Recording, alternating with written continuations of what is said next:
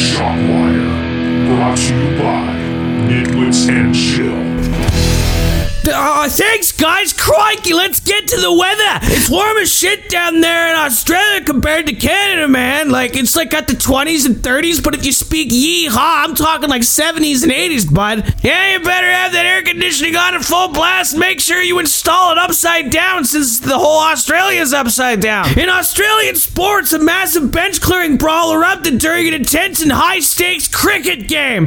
Buddy decided to throw an underhand, which is a poor sport move, and started flying, which ended up in a bench clearing brawl where gloves, sticks, I mean, paddles were all over the ice. I mean, field, whatever they use. Is it a field? Is it a field?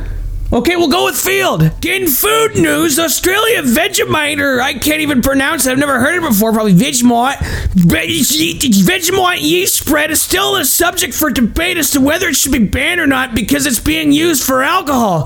But I would rather have Australia yeast spread than Australia hop spread because I fucking hate craft beer. Seriously. In music news, Australians seem to still have the best taste in music compared to any other country in the rest of the world with their love of rock, metal, and punk. What more could you ask for? If you think about how many awesome bands have come out of Australia, you'd think, wow, something must be in the alcohol. It must be the Vegemite. Ah, uh, yeah, okay, guys.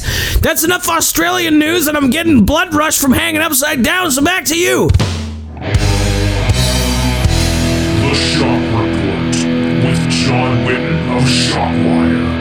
Brought to you by Nitwits and Chill.